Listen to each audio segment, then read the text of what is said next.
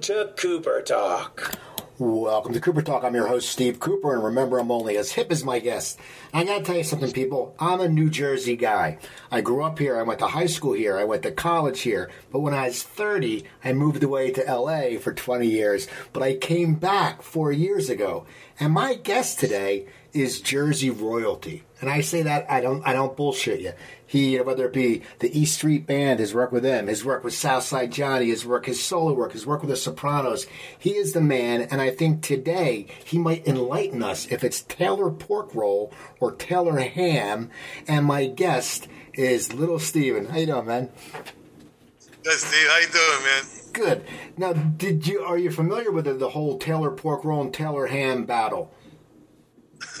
I am not. well, it was all the people from North Jersey called it ham, and all the people from South Jersey called it pork roll, and everyone bitches at each other all the time. So it's just one of those little insights that we have. I don't know. I, am a, I'm a philosophical vegan, so I, I don't know. I gotta no ask you. We have a lot to go over today, but I want to start off with uh, the show Lilyhammer because that to me was one of the best shows a guy I knew in LA grew up in Norway. He was a boom operator. And he calls me one day and he says, Coop, Coop, you got to watch this show. Little Steven's in it. It's called Lilyhammer. How did that show even come to happen? Because it's just so weird a TV show in Norway. It is uh, quite unique. I don't think anybody's ever seen anything quite like it. Um, I was in Norway uh, uh, mixing one of my bands on my re- on my record label. I, I signed a bunch of Norwegian bands, and uh, they said, "There's a husband and wife uh, in, in, the lobby want to say hello." I went down and they said, "Listen, we've written a TV show for you." you know, that's not something you hear every day, and. Uh, and, and, and, you know, and they and they gave me the one sentence pitch, which was, um, uh, gangster goes into witness protection and he chooses Lillehammer, Norway. You know. So I was like, oh man, I just played a gangster for ten years. I really, you know, I probably shouldn't do this, but uh, I couldn't resist. I, I, I, couldn't resist the craziness of, of, of starring in a foreign country's local TV show. You know, and um, they really wanted me involved. So they said, you know, you'll be a you'll be co-producer, you'll be a co-writer, you know, you'll star in it and, you know, do whatever you want. So I figured, you know, well, if I have that much control, if I can control the scripts and I can control the production to some extent, um, I'm gonna take a shot. I'm gonna take a shot with it, and uh, um, we um, ended up signing with Netflix as their first TV show. Um, that's why people are still discovering it to this day, uh, a, a lot during the quarantine. Uh, but you know, Netflix wasn't quite sure what to do. You know, they, they had just started creating content, and we were literally the very first show. So, uh, uh, you know, it didn't get a whole lot of attention at the time. And we only did 24 shows. We did eight shows a year for three years, and uh, it just turned out to be. Um, you know, they, they were mostly comedy writers, but I said I don't want to do a straight comedy you know, I, I, it's got to be more of a what we call a dramedy where you can have some serious moments in it, and um, you know, I can't I, I can't make fun of this these gangster guys. I mean, they, you know, I got to live in New York first of all, but uh, you know, I, you got to you got to have you got to have some respect for this. Oh, here's my dog. Uh, hold on, hold that thought. Don't move, don't move. Sorry about that. Sorry about that. Anyway, so so uh, yeah, so so we you know we ended we ended up with no nobody was watching us. You know, we could kind of do whatever we wanted to, and um, and we uh, we you know, we spent a year writing that thing to try and figure out how funny should it be, how much English should there be in it. It was really quite an experiment, you know, um, knowing that Americans didn't like subtitles. Um, but uh, it was really a ballsy move for Netflix to pick that as their first show and having it be mostly subtitles. Uh, but it turned out to be, you know, if if, if there's one character speaking English, um, the, the, the audience will follow that person into a foreign country, and then they're kind of experiencing Norway through my character's eyes, and uh, so suddenly the sub the subtitles just faded away, is what people told me, and uh, you know, a lot of people were watching that show for the first time you know, never having watched something with subtitles before. So it got uh, it got it, it, it's getting more popular. To tell you the truth, it's getting more popular as the years goes by. What was your experience writing TV? Because you know you come from a background of writing music, and they're two different two different monsters. And you know there's a lot of dialogue. People don't understand. You know when you write a script, you know it's 44 pages for an hour, and then people things get cut down and stuff. How did you translate overdoing that from your music? And was it hard writing with Norwegian writers? Well, it, we we spent a year figuring out the characters and. Um, you know the basic premise premises, and uh, um, in the end, you know, I, I they wanted to do first drafts, and I did. I only did the first draft on the final episode of each season.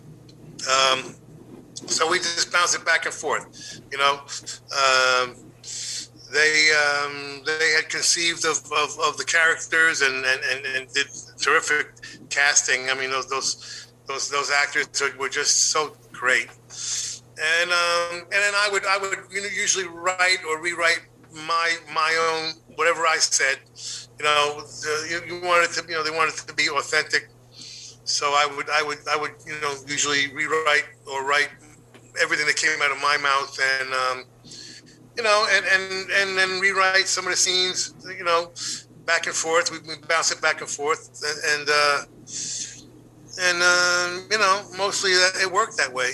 Um, and then I and then I would do a first draft. I did the first draft on, on the last episodes, um, and and um, and you know, and, and then they would and then they would, you know, bounce things back to me. So we go back and forth. And uh, the, the, the, the tough part was was was adjusting the Norwegian actors and directors uh, they didn't have a TV culture in Norway. So they were treating TV like the movies, which meant, you know, in, in, the, in the movie world, the director's in charge. And in the TV world, the writer's in charge. It's very different.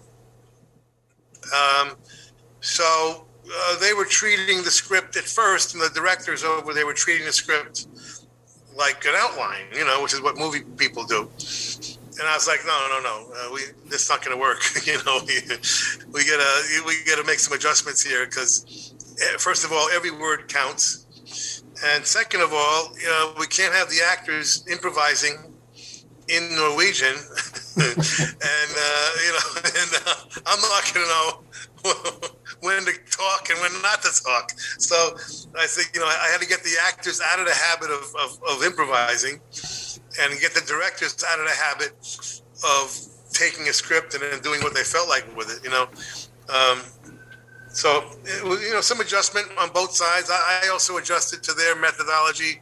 Um, they like to be creative right up until the last minute, and I got into that. I actually got into that. You know, I said we can't have long discussions on a set, but we, you know, there's just no time for that.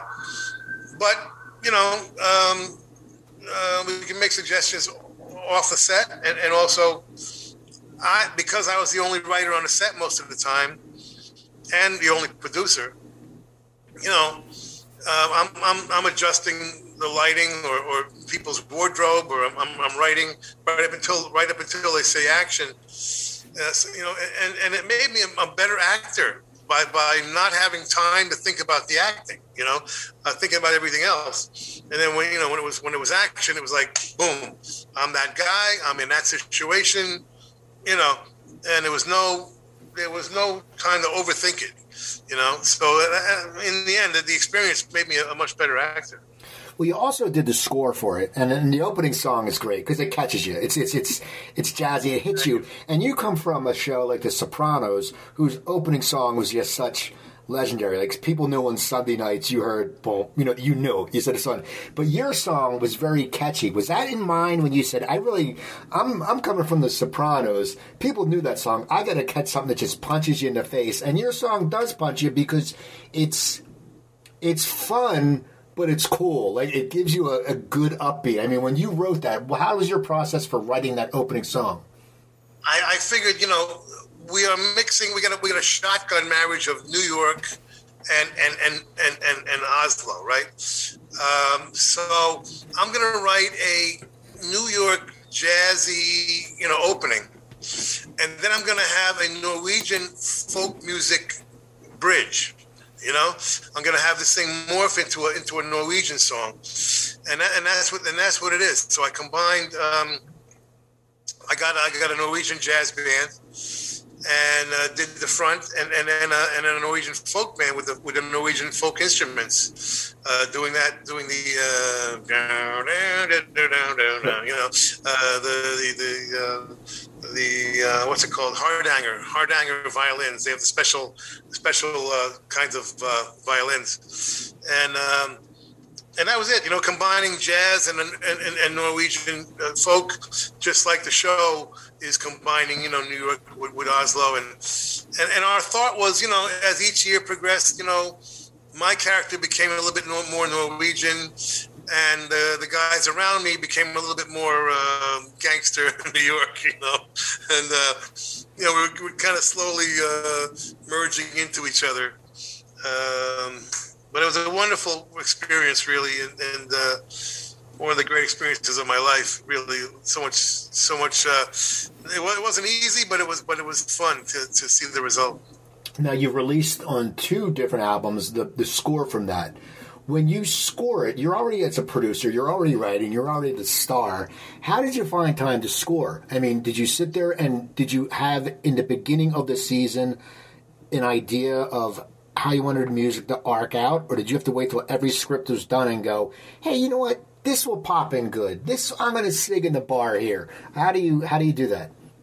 Um, it's really, um, you know, in, in this case, no. I, I mostly did it in post. I mean, it was just like, okay, everything's been filmed, you know, and now you're in post, and. Uh, because you know if you, if you, if you start doing too much before the edit pro, the editing process is done, uh, you got to keep changing this, the music and, and, and editing it in different ways so it makes sense. So uh, you know you try and make, wait for the editing process to be done in, in, in post. So you're like the last thing that happens. Um, you know they, they may do uh, they, they may do some some other you know colorizing, you know, you know, uh, uh, uh, whatever it's called. You know, there's a couple processes that may be after you, but it's pretty much the last, the last, the last process of, of, of post. So I would do it, you know, one show at a time, and um, again, you know, mix mixing,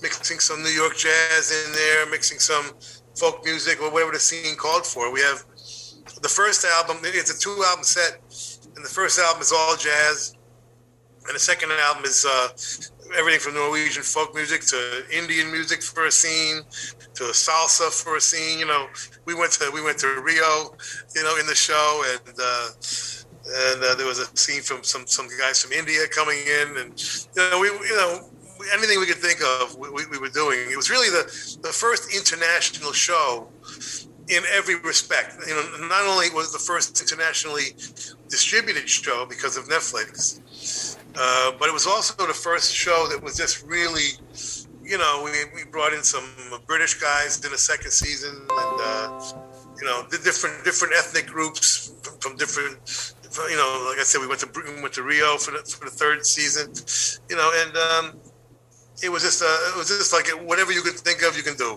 you know. Now you have a box set out, uh, and yeah, the Maka to Mecca was is now included in that. What do the Beatles mean to you? I talked to so many musicians that say their whole life changed the day they saw that. How did your life change? And before you saw them, did you love music, or or how did this? How did they influence you? No, I, I had bought some singles. You know, I was just a kid uh, buying, you know, buying singles. I didn't really. Um, I, I, had no relationship to, to show business at all, or, or you know, uh, not thinking about doing it certainly, and um, wasn't really even associating songs with the groups that much. Uh, I just was kind of, you know, I'd hear, I had a dozen singles, but I had no real desire to go see the see the artist. Really, uh, I had gone to a couple shows, um, and then, you know, February 9th, 1964, like everybody else, you know, the Beatles come on this variety show, and um, I never seen anything like it. There was there was nothing ever even close to compare it to. Um, never seen a band before because you know we had mostly individuals around in those days or doo-wop groups, singing groups. You know, if you went to your high school uh, dance, it was an instrumental group. You know, nobody sang. Um, so here's a group singing and playing, and of course, eventually writing their own songs. And uh, their hair was perfect, the harmony was perfect, the clothes were perfect. Uh, so they revealed this wild new world uh, that you had no idea existed, uh, which was the most exciting thing to me because I needed a new world. I was not relating to the world that I had. So uh, this one was was a, a, complete epiphany, you know, and, and a revelation. And um, but but I, I, I have to connect it to, to four months later when the Rolling Stones came, because um, the Beatles were so perfect. You know, I mean, keep in mind we we we uh, got introduced to the Beatles halfway through the career. You know, they started like 57, they were gone by 69. So, you know, by the time we saw them, they were extraordinarily sophisticated and just very, very, very good. So you didn't look at the Beatles and say, "Well, I, maybe I can do that." You know, the, it was a it was a wild new experience of, of an entirely a glimpse in a new world. But but you didn't you didn't think for a minute you could do it. Four months later, Rolling Stones come, and they're wearing what they feel like, and the hair is not perfect uh, except for Brian Jones, and uh, and there's no harmony really, and. Uh, and, and, most importantly for me, Mick Jagger, uh, the first guy in show business I'd ever seen that didn't smile. And I thought, wow, this is this is no longer show business. This is something different. This is um, this is a, a life a lifestyle, you know. So, like the way I like to put it is, the Beatles revealed a new world, and the Rolling Stones invited us in. Now, then, where do you go from there? I mean, you know, it's like, do you sit there all of a sudden and go, I got to start playing a guitar? Or do you sit there and yeah. say, I want to sing? I mean, what was your progress? Because it's just, it's one of those things when you see something like, that's a good thing about music. If you see someone who plays football and you're like, oh, that's great, and you go up and you throw a football and you suck, there's a good chance you're not going to get better in football. Or if you're, let's say, five two, did you just pick up a guitar and once you picked it up did you know that you had this skill because you're a great guitar player and you've had a great body of work no, I, I, had been playing guitar just a little bit earlier uh, because my grandfather uh, uh, was showing me uh, a song from his village in Calabria. So I, I, had started to play a little bit before that, but um, that certainly accelerated my interest in the guitar uh, for sure. And, and um, no, you start off terrible, and, and uh, you know you just stay at it and stay at it and stay at it, and I mean, the guitar is one of those things. If you if you stay at it within six months, you're gonna you know you're gonna get some sound out of it. You know, you're gonna get something out of it, and uh, you know, so so you know, within within a within a year or two, um, um, I started off. I, I joined a band as a singer, and then by well, I say I don't know by '66, uh, middle of '66, I had my own band. So I would have been playing maybe a year, maybe a year and a half, you know, and um, and and so you just keep getting better as you go. But um, yeah, just you know, first as a singer and, and, and, then as a guitar player. As soon as I could play guitar, I started my own band, and, and um, you know, and, and I, I, I go I go through the five stages of you know there's five there's five stages of, of, of, of rock and roll craft I, I, just I spent the whole quarantine writing a book, so it's it's in the book. It'll be it'll be coming out at the end of September.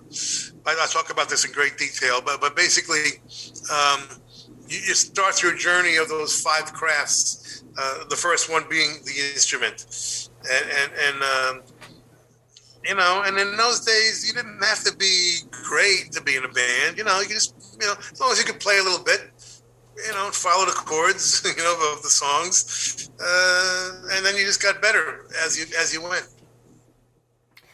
Now, what was the Jersey scene like? Like when you met Bruce and Southside Johnny, was there a burgeoning Jersey scene, or what was it like? Because you guys, you know, I, there's there's a it's hard to explain to people who aren't from the Jersey area. There there's a certain sound, you know, and, and you get it like Southside Johnny. And I, I think we got fed on it because living ten minutes from Philadelphia in New Jersey, we heard MMR, we heard YSP, we heard the early the early music. But what was the Jersey sound when you met Bruce and when you met Southside Johnny? What was the scene like?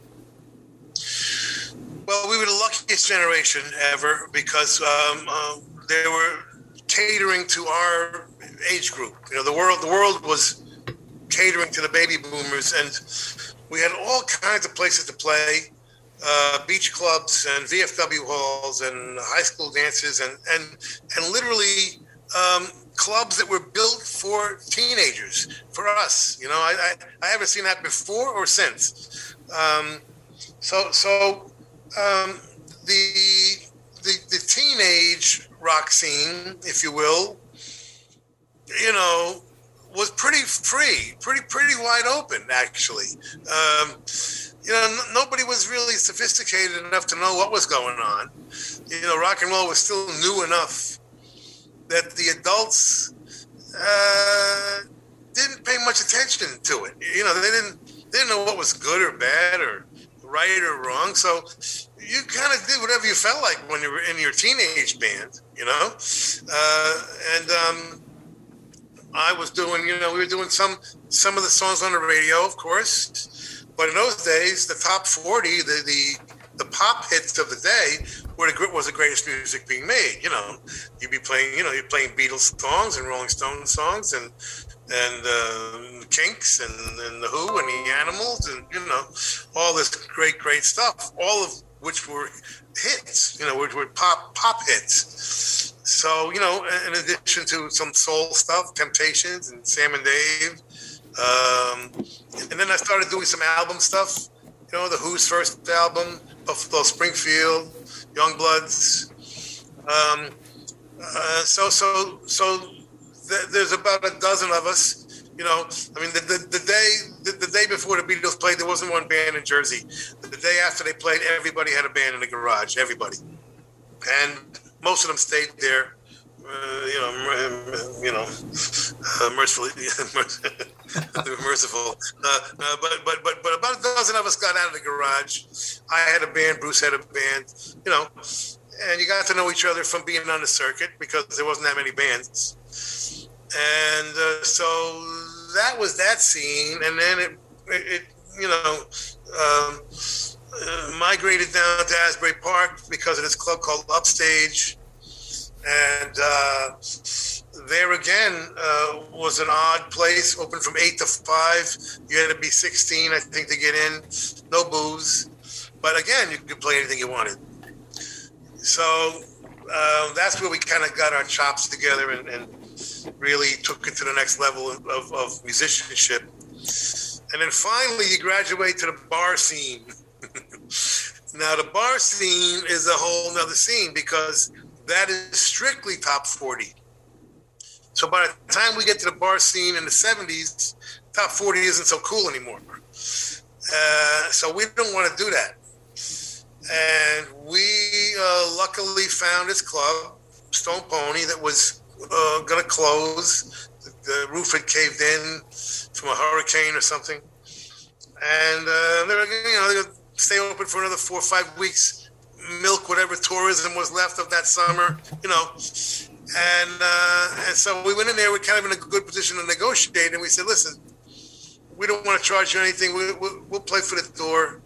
We take the bar, but we're going to play whatever we want. And that was not allowed. But they said okay because they were going to close anyway. You know, they didn't care. So uh, we kind of broke the rules there, and um, uh, and you know, first week there was 50 people, then 100, then 200, then they fixed the roof, you know, and uh, and uh, so, so, this is this is Southside Johnny the Asbury Jukes now, um, and then uh, and then uh, Bruce gets signed to a record label, which was a big deal. But his first two records don't do anything, so he can't work now because once you're in the business, it's a different scene than playing locally. You know, you, you're going to play the showcase clubs around around the country, and you know, and eventually in those days you had tour support from the record company, which is a, you know a miracle. But that eventually runs out, so he couldn't work. So he's he's coming down hanging out with us, and um, you know we got it. we we had a residency, and, and and it was one of those residencies that turned into a scene. It was just uh, you know we just had ended up with a thousand people a night, uh, three nights a week, and then. Um, he had success. Southside Johnny got signed, had success. I got signed, and you know, uh, sort of had success. And uh, you know, between the three of us, you know, it kind of created this this uh, this this this you know this impression of a of a real scene going on down there, and and, and, and it was, you know, and then you know, and then even later later on, even Bon Jovi getting signed, who wasn't really part of the scene. He was from a different different part of Jersey, but that added to the Jersey thing, you know. Uh, you know, and that was it. What is it like for you? Because I know you're very you're socially conscious. You know, it goes back to Sun City, or you know, you're political. What is it like for you for someone who saw the early days of Asbury Park and how Asbury Park has gone through the ups and downs? It's like for me when I was a kid, we went to Atlantic City. Well, then you know my parents would take us there, but then when by the time I'm 18, nobody wants to go to Atlantic City. What is it like to for you for someone who saw Asbury and then saw its ups and downs? Is it is it painful to you to look at that?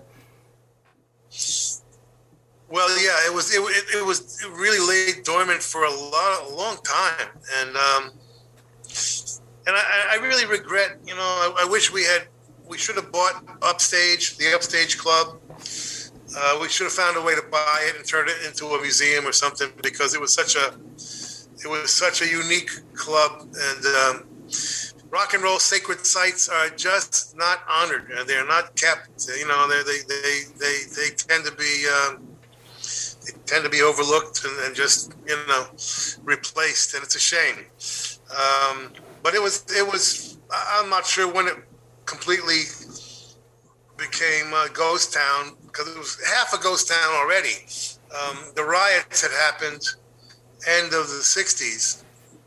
So that chased most of the people out of town.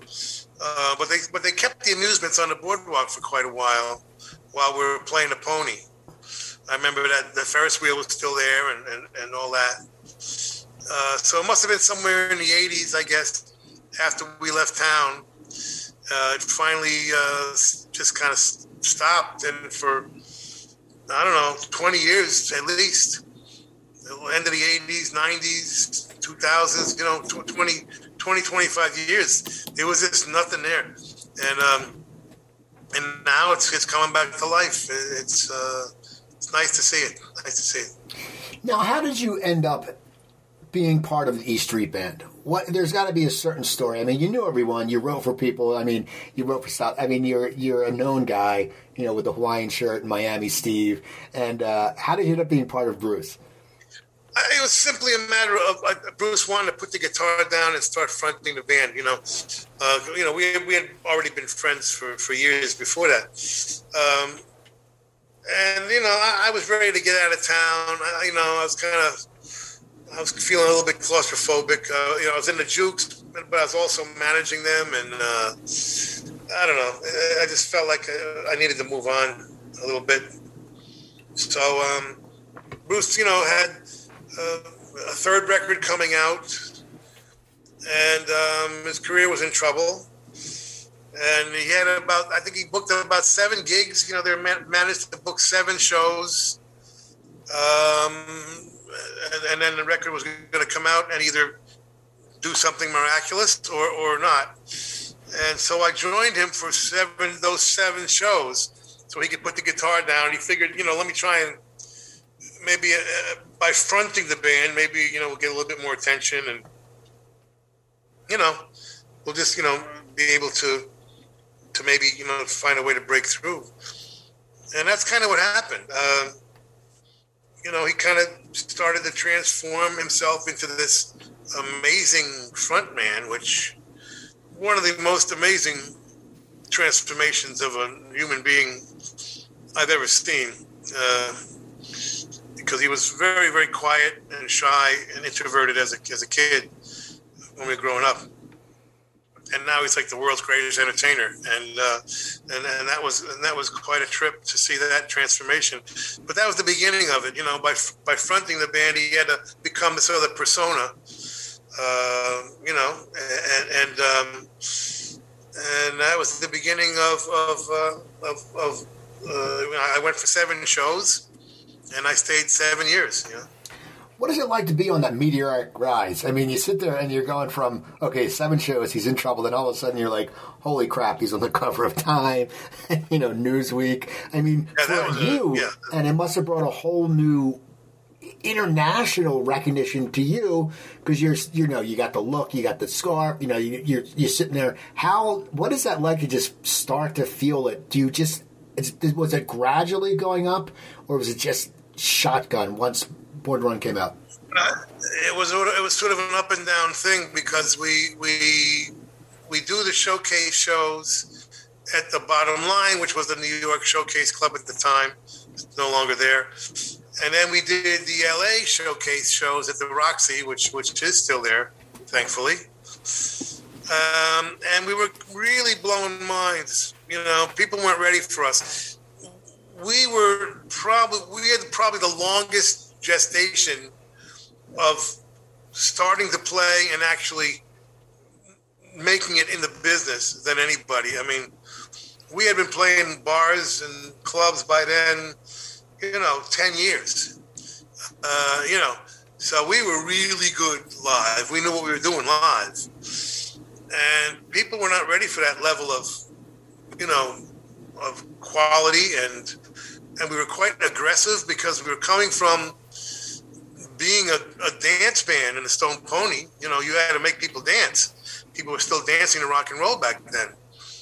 And when you were a dance band, which is how the Beatles started and Stones and the Who, um, you have an additional sort of aggressiveness uh, that has to pull those people out of the chair and make them dance, you know? And, and when you carry that into the concert world, and it makes you more intense. You're just, you're just, you're just a more, far more intense band than the typical concert band, especially for LA at the time. So we kind of knocked everybody out, and and um, um yeah, well, uh, it was exciting. Uh, you know, you, you're seeing all these movie stars the first time in the audience, and then Time and Newsweek happened, which is uh, really freaky because nobody had ever heard of him. What's he doing on Time and Newsweek? I think at that point there had been like five people who made Time and Newsweek the same week, and they were all like popes or presidents or you know uh, astronauts maybe. Uh, you know, here's this unknown rock and roll guy. What the hell's he doing on you know? So people were kind of coming to the shows almost to to see what what is this phenomenon? You know, uh, is it hype? Is it jive? Is it real? And of course, you know, we, we would blow their minds. They would they would leave saying, "Oh, now I get it." But but anyways, it was exciting, and then and then and then it stopped. Uh, you know, the Time in Newsweek, the Born to Run thing, very exciting, and then boom, he gets into a lawsuit with his manager, and and Darkness on the Edge of Town It becomes this long process. It seemed seemed long at the time. You know, it's like two years or or three years maybe of just grinding it out in the studio and the lawsuits and couldn't really work and uh, and so we, we we got some help from Frank Barsalona, a friend of ours who became our agent and managed to survive until the river at which point we finally um, recorded our first hit. Five albums in, five albums before we had a hit. And so, uh, you know, up for Born to Run, you know, it's all new to us and exciting. Kind of down for Darkness on the Edge of Town, and then up for the river for good. Um, having that first hit single was amazingly exciting. And um, all of a sudden, we went from you know, clubs really in half filled theaters to selling out arenas, just like that, you know. Um, you know, and, and, and never look back.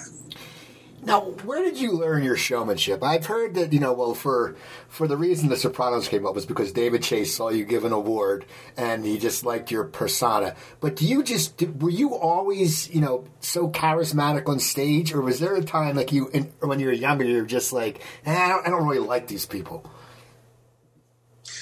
I, I don't I don't I'm not conscious of it. I, I, I all I can tell you is that growing up in the period that I call a renaissance and I call it a renaissance because when the greatest art being made is also the most commercial, it's a renaissance. And, and, you know, I grew up, you know, I saw the Beatles, you know, I saw the Stones with Brian Jones, I saw the, the Who with Keith Moon, um, you know, Jeff Beck with Rod Stewart, um, you know, and, and, and so you're just, you're just trying to rise to their level of quality and, and the, the rise to that standard, which was set very early.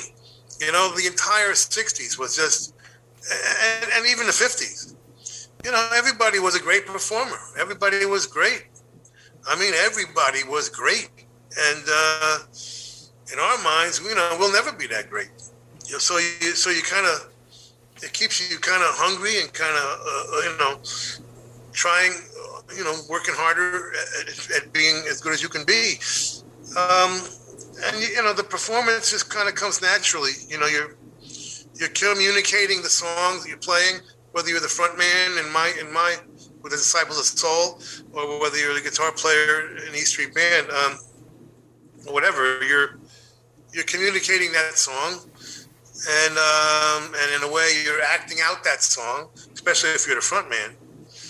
Um, and that's it. You know, it's I don't know. Just kind of you kind of just uh, do what comes naturally, I guess. Now, does the songwriting come naturally to you? Do you are you there's someone who sits there and can write a song in two minutes? Like I've heard people say they wake up and they go, "It's written," or are you one of the people who are very? Um, I used to do stand up comedy, and when you would sit there, you would go over a joke over and over, and you'd be like, "Ah, you know what? Shit, that didn't work because I said." You know the wrong word and you look at it like this art and it's like no it didn't work because your timing was off but for you how do you when you write a song does it come right to you or are you someone who's very meticulous in it no it's not easy and, and i and i i tend to um, i only write i write with purpose you know i, I have to have a reason uh, if, i don't have a purpose i don't i don't write I don't. I know. I may not even touch a guitar in between tours. Uh, I'm, I'm doing other things. You know, my mind is on other things. So um, it's it's it's um, I, I need uh, a reason to do it. You know, you know, I'm about to make a new album. What do I want to say? What do I want to do? But like right now, I'm not writing, and, and, and I and I won't write until I, I have a reason to write. Well, I want to get back to Macca to Mecca. What was it like to play in that club? Was it just something that it's like, as a kid, it be, I guess if you were like a little leaguer and then you became a baseball star, and someone said, hey, you know what, you can go back to old, old Yankee Stadium, back when Ruth and all those people were around. Was it like that? Was it like an oh shit moment when you hit that stage and you went, this is why I am where I am and everything I've accomplished? Yeah, yeah, you really you really do get a sense of, of, of that, a sense of you know gratitude is, is the main is the main emotion. I think. Uh, you know, how did I get to this place where the Beatles started? You know, wow. You know, uh, and it was this it was this fun, and uh, I think it was especially fun the way we did it because about a week before we got to Liverpool. Um, I'm thinking, you know, I remember reading the Beatles used to play these things called lunchtime sets, and uh, you know, which is just a crazy British eccentricity. You know, uh, the shopkeepers and the clerks would bring their lunches to the club, and the Beatles would play for half an hour. I mean, how weird is that? You know, it's it's just it's just a weird thing to do, right? And uh, I thought, you know, I said, call the cavern, tell them we're playing Liverpool Saturday night but I want to come in Saturday afternoon to the cavern and do a lunchtime set, you know. And uh, like, uh, whatever, okay. And then Cavern, the Cavern guy was funny. He's like, "Oh, we haven't done that in like 50 years, but why not?" Uh, and uh, you know, now they, they they have two stages there, and one they they you know it's like like the old stage with the with the arches, and that's very small. It's like a tunnel. You can see it in the DVD. Um, and and then and then uh, there's another room which is bigger, and they assumed that I wanted to play the bigger room. I got a 14 piece band, right? And I said, no, I, I got to see those arches because there's one film of the Beatles playing the cavern, the, the only one I've ever seen. And they're playing some other guy, and, and, and you see the arches over the stage. It's just a small, like like a tunnel. And uh, and I said, I got, I got, I got to, I got to be in that room. That's, you know what I mean. I don't, you know. So uh, we put the rhythm section there, and then it's like a partition, and like a hallway going to the bathrooms, and we put the horns and the girls in the hallway. Uh, we, we, we, couldn't even see them the whole set, uh, and we did it that way, and, and um, you know, this was just a lot of fun. How do you select the song? How did you select your playlist for that one? Was it was it tough because are you curating or are you saying I'm going to do early stuff because it's the early days or how are you figuring it out? Because it's like it's like when see people say to me, "What's your favorite Springsteen song?" I go, "Where do you want me to start?" And it's like I can't, you know. They're like, I go, "Depends what mood I'm in," you know. And right. Mean, for that, what was it like for you to put it together? Because one, you're like, holy crap, this is a holy crap moment. And then you're like, I want to deliver. I want to play what means the most to me. Yeah, yeah, no, that's a very good question. Well, the, the, so the first thing I thought to myself, you know, let let's let's uh, let's do the songs that no one's ever seen live, which is the Beatles songs with horns, okay? Which you know, uh, Magical Mystery Tour and Good Morning and All You Need Is Love, you know. Uh, and I said, you know, what people forget is the Beatles not only turned us on to the major pioneers, you know, Little Richard, Chuck Berry, Buddy Holly but they also turned us on to more obscure people like Larry Williams and Arthur Alexander, who I never heard of. So I said, I'm going to do, let, us do half the set Beatles songs with horns, and the other half we're going to do songs that the Beatles would have covered when they played the Cavern. Okay, so that's what we did. You know, we did "Slow Down" by Larry Williams. We did uh, "Soldier of Love" by Arthur Alexander, and uh, and then you know, and then Magical Mystery Tour and, and the horn songs, and um, it turned out to be a, a, a, good a good combination, uh, you know, and uh, and of course the the album, you know, the album section, it's, it's part of the Soulfire box. But for those who already have the Soulfire box, you can get Macca to Mecca separately, and um, it starts with um, uh, Paul McCartney came on stage with us at the London Roundhouse, you know, at, at, the beginning of the tour, which was literally the thrill of my life. I mean, one of the very, very top thrills of my entire life. Um, and and uh, that's how that's how the album begins, and then and that's Macca. His his his his, uh, his nickname is Macca McCartney. And since rock and roll is my religion, Liverpool is my Mecca. That's the Mecca. A Mecca but I had I had uh, I had pulled in I I come in late to the sound check uh, I, I, was fulfilling another fantasy the night before, uh, doing a little cameo for for Marty Scorsese in The Irishman, and um, so I flew in and, and, and just got to the sound check very late. And uh, right before the end of the sound check, you know, they want to let the people in, and I just walked in, and I get a phone call. Paul McCartney might be coming to the show. I'm like, oh man, we gotta gotta gotta, prepare something just in case, right? And uh, I threw a little Richard uh, arrangement into "I Saw Her Standing There," which was an early an early Paul uh, song, Beatles song. And sure enough, he shows up, and uh, and and um, and I said, Paul, just you know, you, I'm so honored that you came to the show. You're working all the time you know, you never go out, you never socialize anymore, just constantly touring. I said, You're here with your wonderful wife, wife Nancy. Sit with my wife Maureen and have a good time. And uh, don't feel any obligation to come on stage, really, you know. And uh, that, that was that. And so we're taking a bow for the encore, and my roadie runs up Paul's coming on. Wow.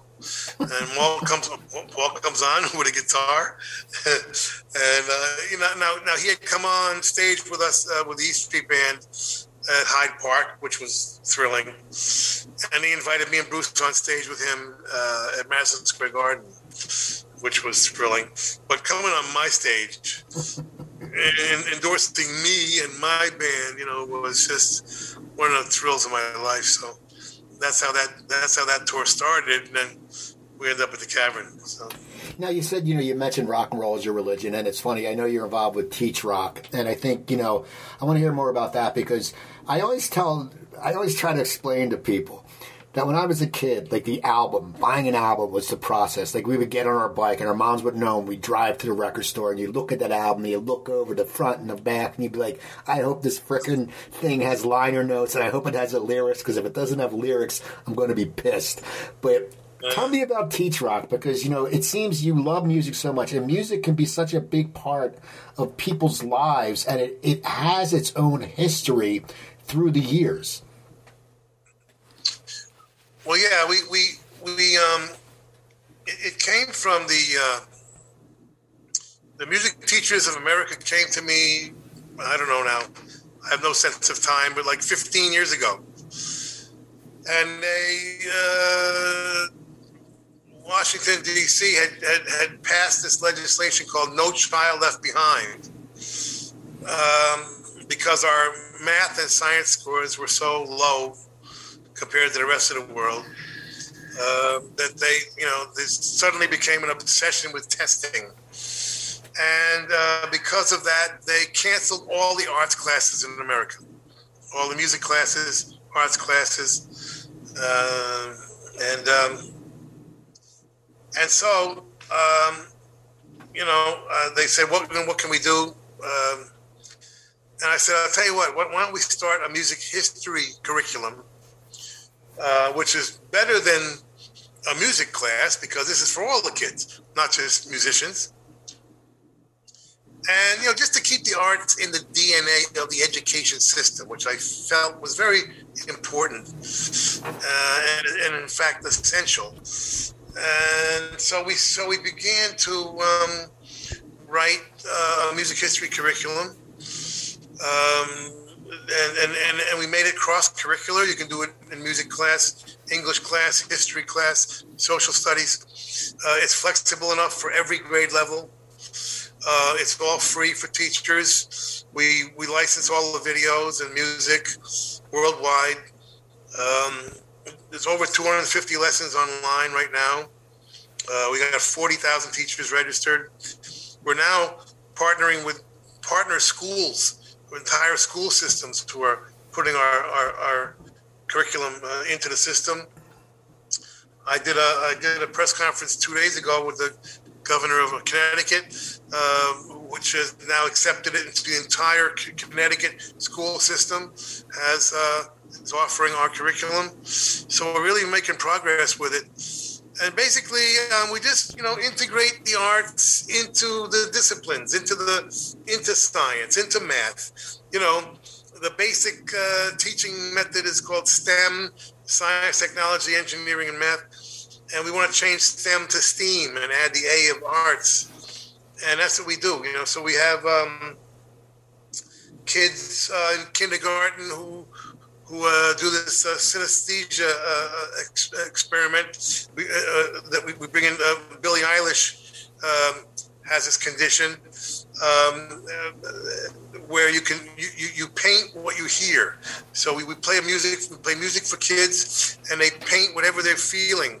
You know, um, in in the middle school, you know, we have a um, a class we're using Muddy Waters uh, who travel from Mississippi to Chicago. So it's a it's a class about a kids moving into a new a new neighborhood, you know, uh, and how, how how to get comfortable moving into a new neighborhood.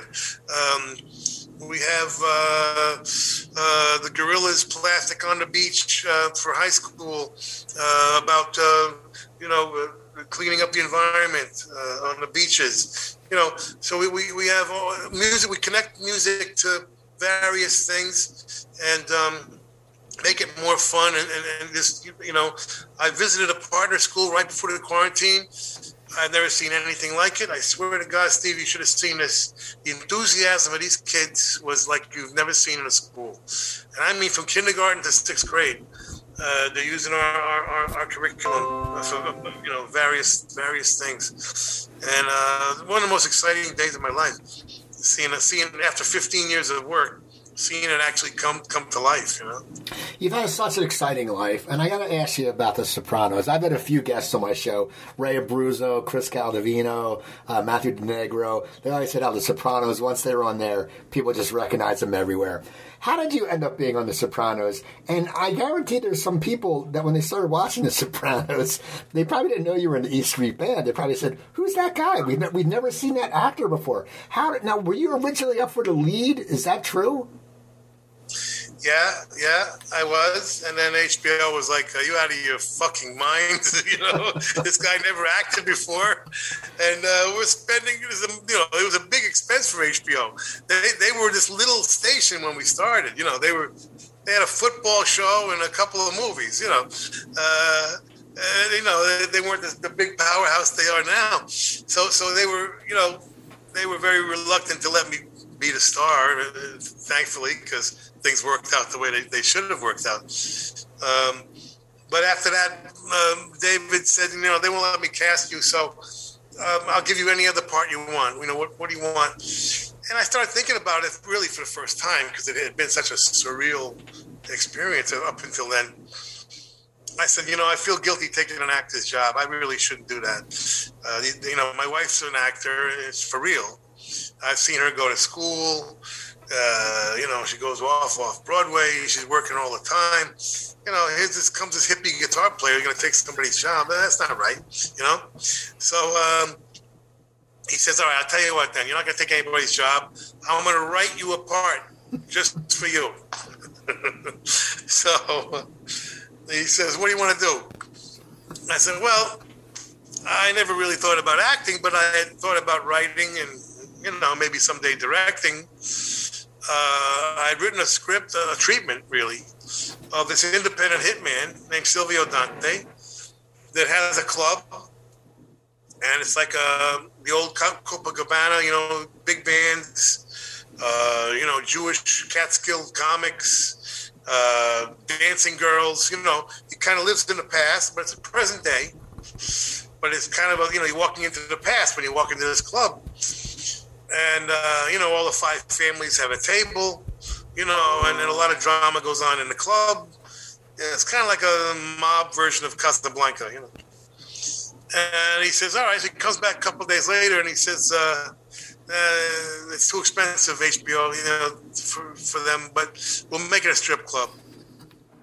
And uh, you'll run a strip club for the family, and uh, you know, and, and that was it you know. And I ended up we we kind of kind of transformed them into the consigliere and the underboss, and uh, you know that was it.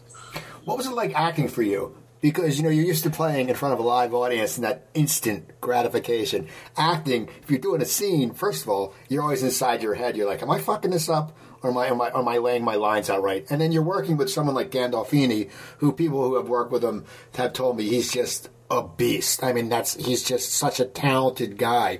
What is it like for you when you're sitting there and you're waiting for, ah, and they're just going, "Come on." Well, it's not so much that. It's not so much uh, missing the audience. But what's really freaky is is um, not being able to see what you do you know, you, you know, when in, in, music, you know, you go in the studio, you sing a song, or you play a guitar part. You come in the control room, you listen to it, and you think, eh, let me try it again. Maybe I can do it better. You know, in acting, you act, and uh, you see it six months later. You know, uh, and, and and and you have you're depending on the director. You know, you have to get used to the fact that if he likes it, you know, if he's happy, you're happy. And I, and I, and I couldn't get my mind around that. I'm like, how does he know I'm doing it as good as I can do it? you know what I mean? It's a complete stranger. but you had to adjust. You had to adjust to trusting the director. If they were happy, you're happy. Period.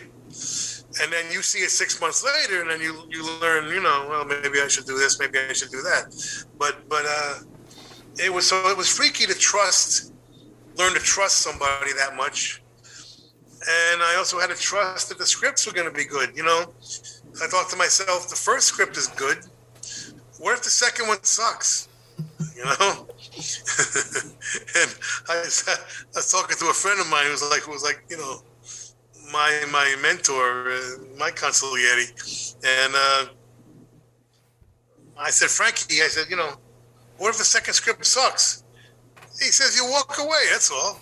You know, what are you gonna do? Are we gonna put you in jail for not acting? so, so that, you know, so that was it. I kind of relaxed and just went with it. But um, it's a, you know, it's a, it was a new craft to learn. And as I've said a million times, you know, you did a scene with Jimmy Gandolfini, you walked away a better actor. You know, uh, I mean, it was just it turned out to be the greatest acting school in the world. Uh, you know, and I, and I took it, I took it very seriously, and you know, had to learn a new craft on the job, man, on the job. And you took that. Now, what, do you know there though there was people who didn't recognize you at first? How did was that good for you? Like, did people come up to you and say, "Oh my God"? It's you, little Steven. Like Dice, that happened with Dice Clay in Stars Born. Everyone's like, "Oh my God, that Lady Gaga dad was Dice Clay. I didn't know that. I'm like, how did you know that wasn't Dice Clay? He looks just like Dice Clay. Did you have people that would come up and go, holy shit, little Steven, that was you in The Sopranos? Well, well what was freaky was, was that I had already been, you know, well known as a rock star, as a rock guy for 25 years by then, right?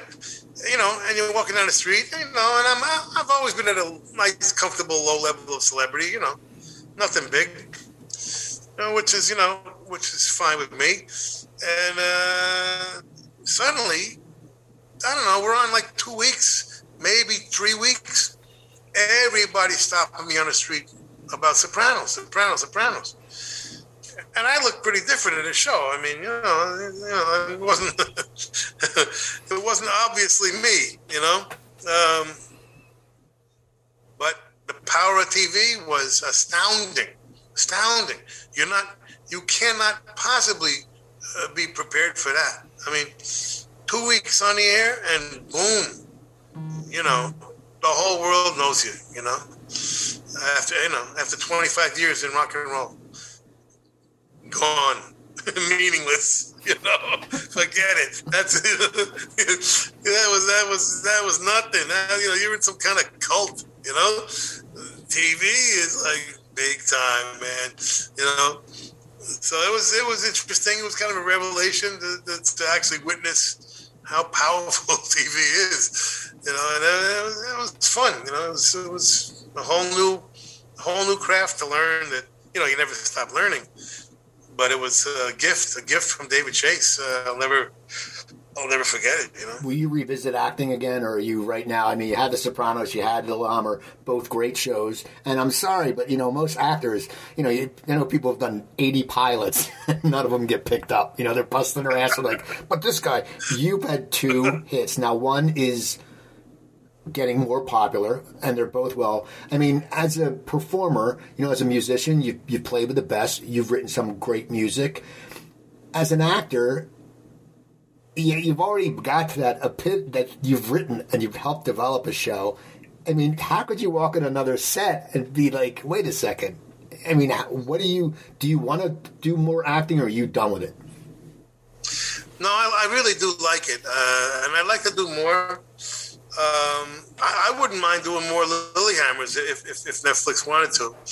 Um, but I got, I got like five scripts. I, I, I, I, I sent some out. And um, I'm just right now, the timing, I'm not sure when it would happen. I mean, I, I, you know, I'm giving Bruce, I always give Bruce first priority. So if he wants to tour next year, you know, we'll do that. Um, if not, you know, the Disciples of Soul, you know, maybe we'll do something with them or I'd like to, or, or, I'll do another TV show.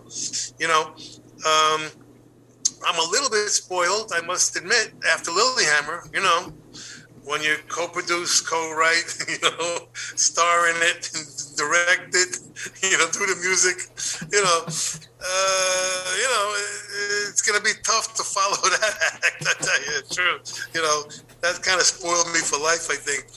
But you know, if it's something great, I, you know, I would do it, and uh, I like it. I, I, I like I like the whole acting thing. I, I really do. Um, so I, I would like to do that again when I get a chance to do it again is up for grabs right now. Could be, could be years from now. One final question: Have you missed performing live? It's been such a big part of you, and you know, and so many artists.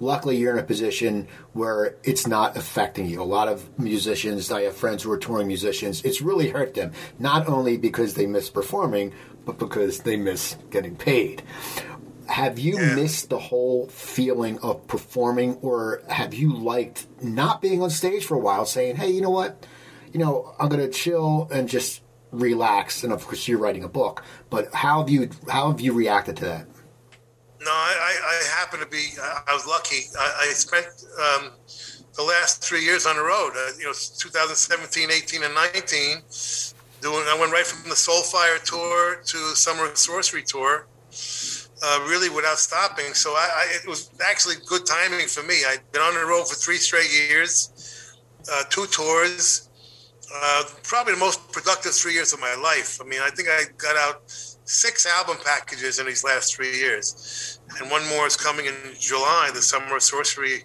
live package is coming in July, and then the book will come in September. Um, so I was ready to be home for for you know, for a while. I, I, it was actually perfect timing for me. Um, um, I worry about the crew. You know, the the crews out there is what I worry about. Uh, you know, uh, the artists, of course, uh, one thing. You know, but the but the but the members of the crew, you know, that's another story entirely. And I worry about them. But but um, I just was, you know, happened to be good timing. I I actually cut my tour short so we could do the E Street Band's new album, which we did, and thinking that we're going to tour summer of 2020. You know, um, so we even have that. That is on the shelf, waiting, waiting to go. I mean, I mean, we put it out, but but uh, that's been, you know, that's going to make for a great tour if Bruce wants to uh, next year. Um, so we got we got a lot of stuff, you know, uh, a lot of possibilities, but nothing's planned. Uh, this year is just too too freaky up and down with the with the crazy virus and you know the Republicans refusing to take the virus now, and you know, I mean, seventy percent of them decided that Joe Biden is not the president. Seventy percent, seven. Oh. I'm like, ay, ay, ay. This, which means this virus is never going away, never. Okay, uh, you know, because of these fucking idiots. But I, I, I digress. oh, go, go! I want to hear what you think about Chris Christie. no, so so um, so we'll see. We'll see what happens next year. I don't know. I don't know. It's it's completely up for grabs, but. Um, uh, so I, I, have not missed missed touring because I toured for three straight years right before the quarantine. So, you know, I've been I've been okay. Well, I want to thank you for coming on. You know, I, uh, I said I've been listening to your music. I watched TV. Uh, it's funny. Uh, Willie Garson told me a story about he never wants to meet Bruce Springsteen, and you guys were at a wrap party when Sex in the City was good or something, and he was afraid to meet Bruce. And it's just you know Willie from Sex in the City. But I just I've always liked your, uh, I've always loved your work, and I appreciate it. And Lilyhammer's a kick-ass show. Now you're very active on Twitter. Uh, what's your Twitter handle? Uh, it's Stevie Van Zandt. Okay, and so I want to thank you, people. Go go check out Lilyhammer, and you know what you do? You petition for a season four because once you watch it, you go, it shouldn't end yet. And the teacher, the guy, the one guy is just such a boob. You love it when he screws. That guy's such an idiot. The uh, your main antagonist. Oh my god, what an what an ass! You just you want to punch him in the face. So go watch Lilyhammer. Go buy his box set, the Soulfire Live, which has the uh, Macca to Mecca. Uh, follow him on Twitter. He's always saying stuff. Listen to his radio show on Sirius, and uh, listen to me. Uh, it's coopertalk.net. You can find over 850 episodes. Email me, cooper at coopertalk.net. Twitter's at coopertalk. And remember, I'm Steve Cooper. I'm only as hip as my guests. Don't forget, drink your water, eat your vegetables, take your vitamins, and I'll talk to you guys next time. Thanks.